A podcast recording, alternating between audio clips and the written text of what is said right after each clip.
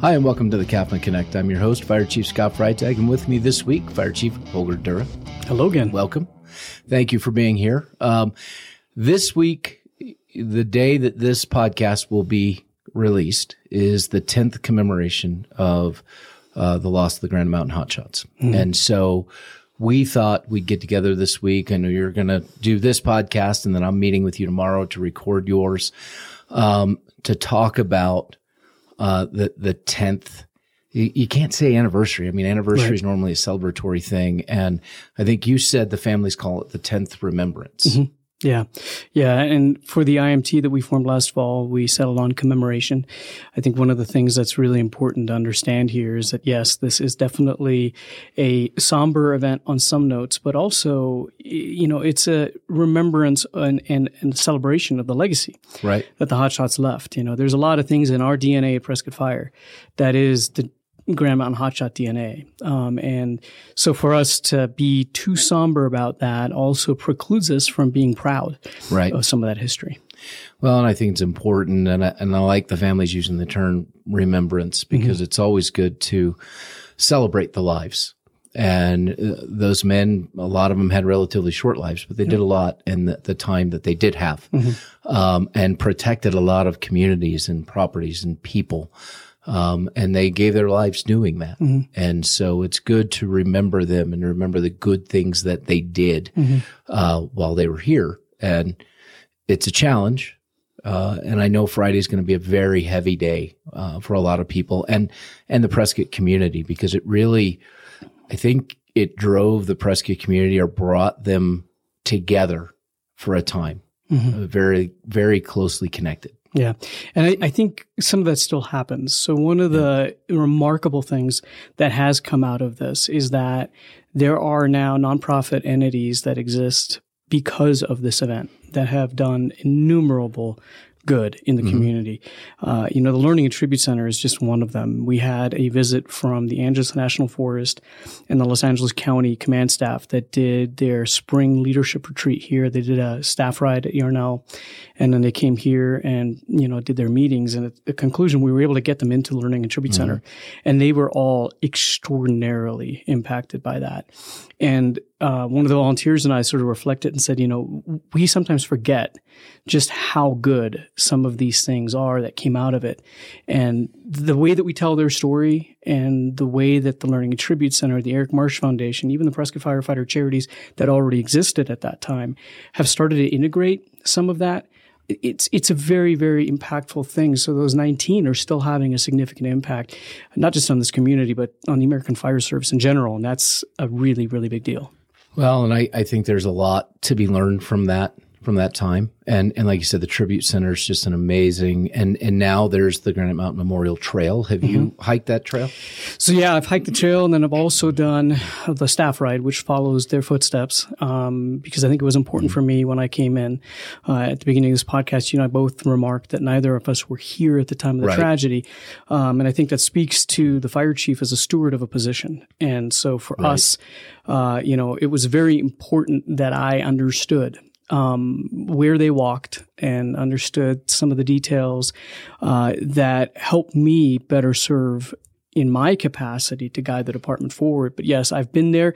The state park is incredible. Absolutely. Um, when you look at the amount of thought and the amount of planning that went into that, uh, it is phenomenal, yeah. you know, and so, uh, something so awful to have happened, but something like that to come out of it, I think is just tremendous. Well, and I, I came here to interview two weeks after the event. Mm. And so I met some of the folks with Chino Valley Fire when I first came in at the incident command post at the school. Um, and then I started here almost two months to the day, uh, after the event. And one of the first people that I met really connected to it was, uh, Captain Danny Parker, whose son Wade mm-hmm. was one of the 19 and Danny was a captain at Chino at the time. He was on duty the day of the event um, and then responded to the scene from there.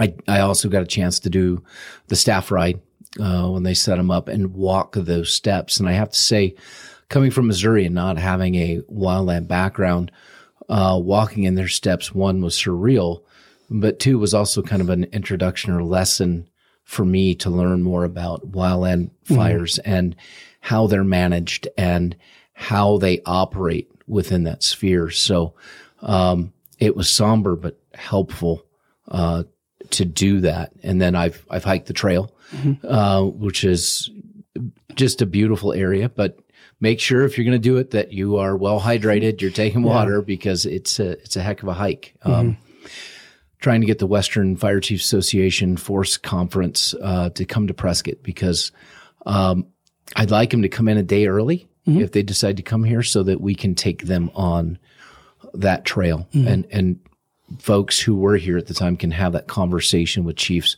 from the Western United States about the what happened that day and then the impact long term with that. Yeah, yeah, absolutely, and it's it speaks to the fact that we have responsibility to tell the story, right? I mean, it- it- there's so many stakeholders that are involved with this. Of course, the families of the 19 are the most important ones. However, when you look at what you just covered, right, that we have a story that can help prevent similar events from happening, that also honors the legacy from telling the story, um, that helps us meet the responsibility that we have to the American Fire Service and the general public to make sure that we give access to that. Because when you have a tragedy of this magnitude, it is not just you who owns it, right? There is a, collective ownership that is nationwide on some level. Right. You know, sure, for us that sit in it every day, it's sometimes difficult to have another phone call from another media outlet or um, somebody asking a question when you really don't want to answer that question. Right. However, it also is a reminder that there is that responsibility that comes along with that. None of us ever asked to be in um, a very select few fire departments in the country that have had to face this kind of a tragedy.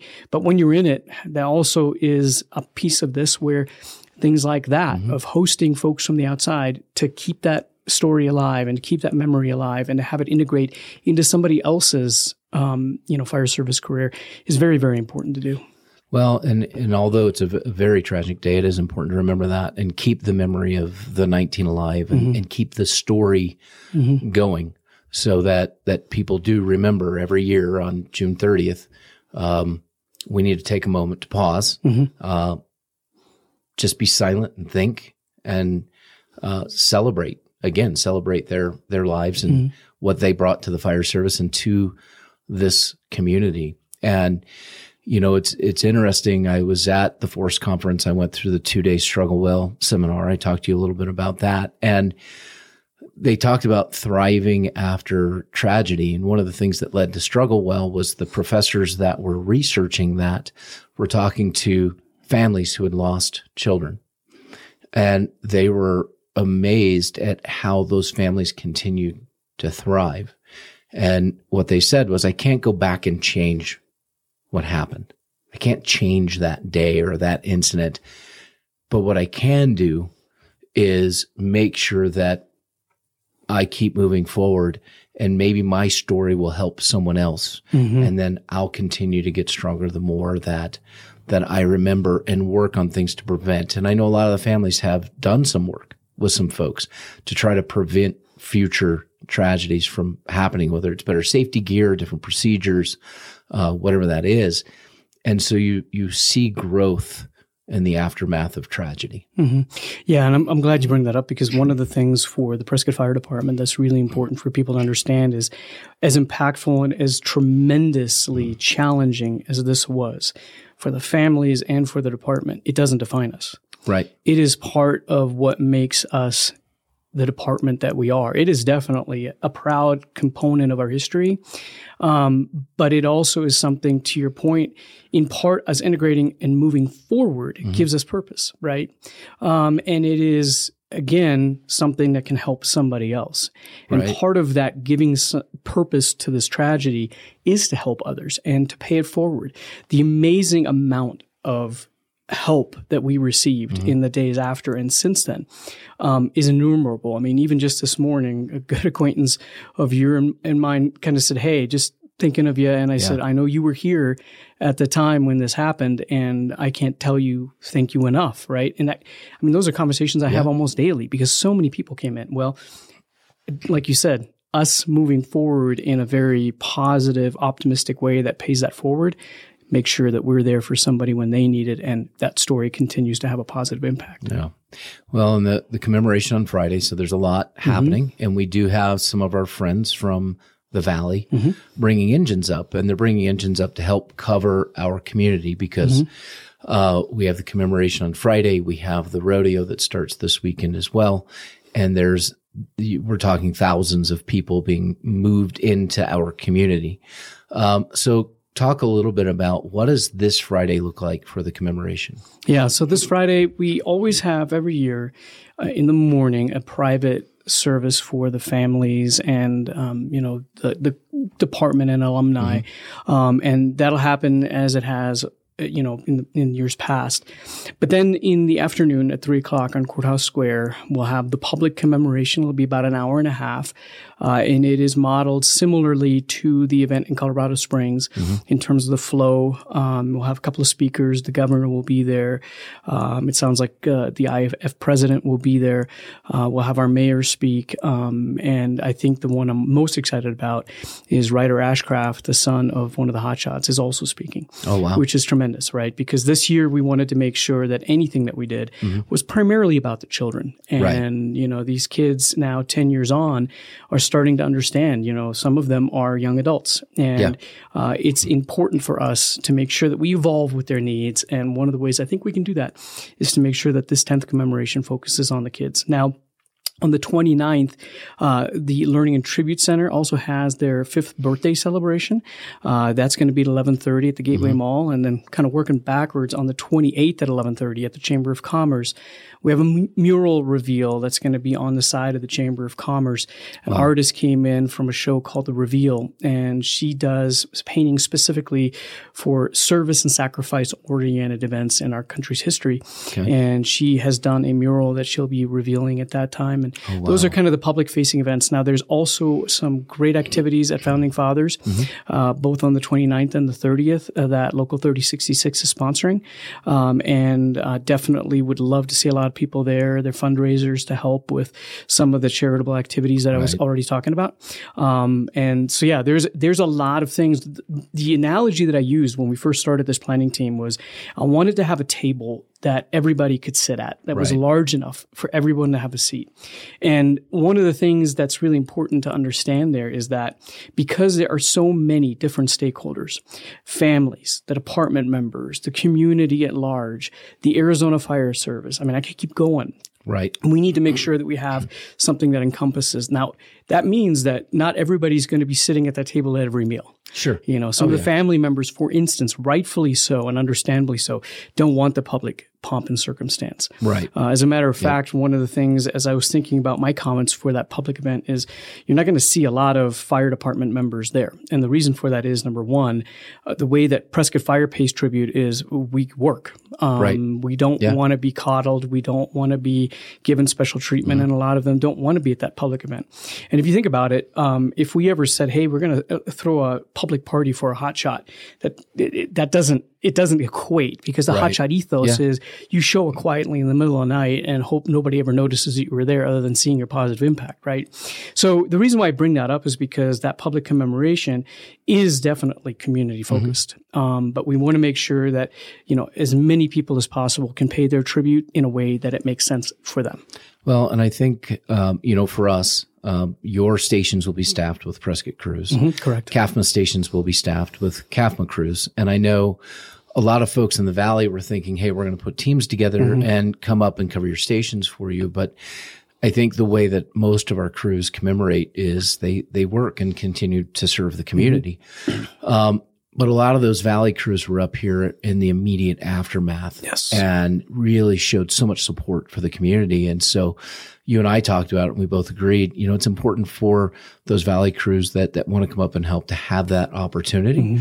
Not to mention the fact that between the rodeo and the commemoration, we have thousands of people descending on our area, uh, in close quarters. So having some additional resources up here, um, because we are like an island, um, is is very helpful. And we do just a shout out to the Valley area departments that are so willing to come up and help um, and and provide coverage for our community. We just appreciate that. Yeah, and and that pre-positioning to your point, in case something larger happens outside of that event, it does help us be able to focus during that time period for the command staff to make sure we put on the event, and then also for our crews. Absolutely, we do appreciate it. While they're not going to be backfilling those stations, that doesn't mean that we are not appreciative of it. You know, and I think that context to understand that when you think about a department our size that had 19 funerals. Um, You know, there's definitely uh, some level of, you know, I don't need another commemoration. Not not in a disrespectful way, Right. quite the opposite. It's back to that struggle well, right? Right. Uh, one of the things that I say to our department all the time is there are as many as uh, as many correct ways to grieve this as there are members on this department, as long as you're using healthy coping mechanisms. Right. And that means that a lot of them might not even be in the area. You know, I know a lot of families and I know a lot of our department members that just take vacation and they're not even in the region. And that's how they cope. Right. And that's completely okay. But our, our newer members, for instance, that have gone cutting on since the uh, tragedy, they do want to be a little bit closer to this because it is an important part of our story, our identity as a fire department, and that's okay too. Yeah, absolutely. Um, so for for the public coming in Mm-hmm. Friday afternoon, uh, logistics. Yes. Uh, what are you looking at as far as parking, road closures, things like that? So for the public in general, get there early, um, just like any other event in Courthouse Square, especially with the fact that it's rodeo weekend. The parade is the next day. There are so many activities. Please follow the road signs. Get there early. There will not be public seating. So if you want a lawn chair, bring that with you. If you want a blanket, bring that with you. It'll be on the grass facing Goodwin Street. Um, for the VIPs, the families, and the other staff, they've already been notified where to get a parking pass and where they would park. You know, for the local fire service agencies and the state fire service agencies with their larger apparatus, they can park on the Mile High Middle School football field. Uh, and then for you know, uh, you know, uh, overflow like you and I uh, Right. with our smaller cars, uh, we'll we'll figure that out as long as you're in your official vehicle. We can we can make that work. Um, but yes, for folks, especially for the general public, I want, just want to reiterate: get there early. It is going to be a pretty exciting ceremony. Um, it'll conclude with a moment of silence, the bell ringing, and a flyover from Luke Air Force Base. Uh, and so it'll be a, definitely a moving event. And I'm, my my guess is it's going to attract quite a few people. So get there early. Well, and it's a, it's a busy weekend down in the city of Prescott. It, it, just in general terms, with the commemoration Friday, the rodeo parade Saturday, and then the hose cart races for the firefighters on Sunday that shuts down Cortez. So, a lot happening in the city this weekend. Going to be very busy. So we ask for your patience uh, because there's going to be traffic.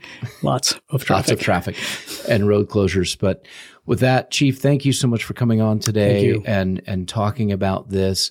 Um, Kathy, I don't know if there's a way for us to add something in, some visual effect in in Mm-hmm. memory of, uh, but it'd be be great for the YouTube side if we could do that. Yes, I can see what I can do about that. You know, and actually, just to close that off, there is a tribute that has been started by one of the dads of the fallen uh, called 19 Seconds of Silence.